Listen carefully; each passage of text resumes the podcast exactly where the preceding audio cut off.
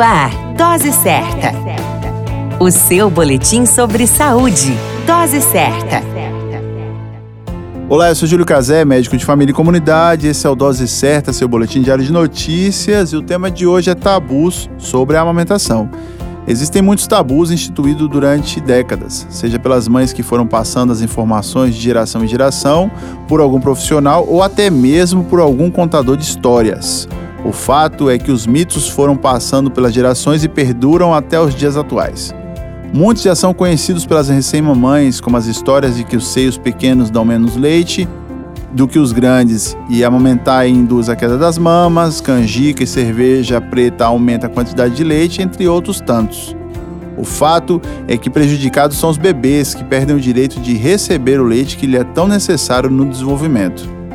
Algumas informações importantes são as que aumentam o peito, é o tecido adiposo, e não as glândulas mamárias. Essas são responsáveis pela formação e ejeção do leite para o bebê. Outra informação é que existe uma péssima notícia para as mulheres, e vale para as que se tornaram mamães ou as que optaram também por não ter filhos. A natureza é dinâmica e as mamas irão despencar pela força da gravidade e pela idade. Este é um destino relativo à vida. Com relação a alimentos que estimulam o aumento de leite, a literatura recomenda alimentos ricos em energia e água, dois combustíveis importantíssimos no momento da amamentação. Vale a dica: a mãe também deve ingerir em média 3 litros de água diariamente, pois o organismo entende que ao amamentar ocorre perda de líquido. Cuide-se e cuide do seu bebê. Amamentar é uma doação.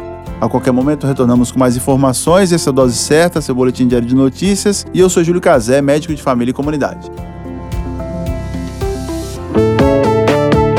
Dose Certa, o seu boletim sobre saúde.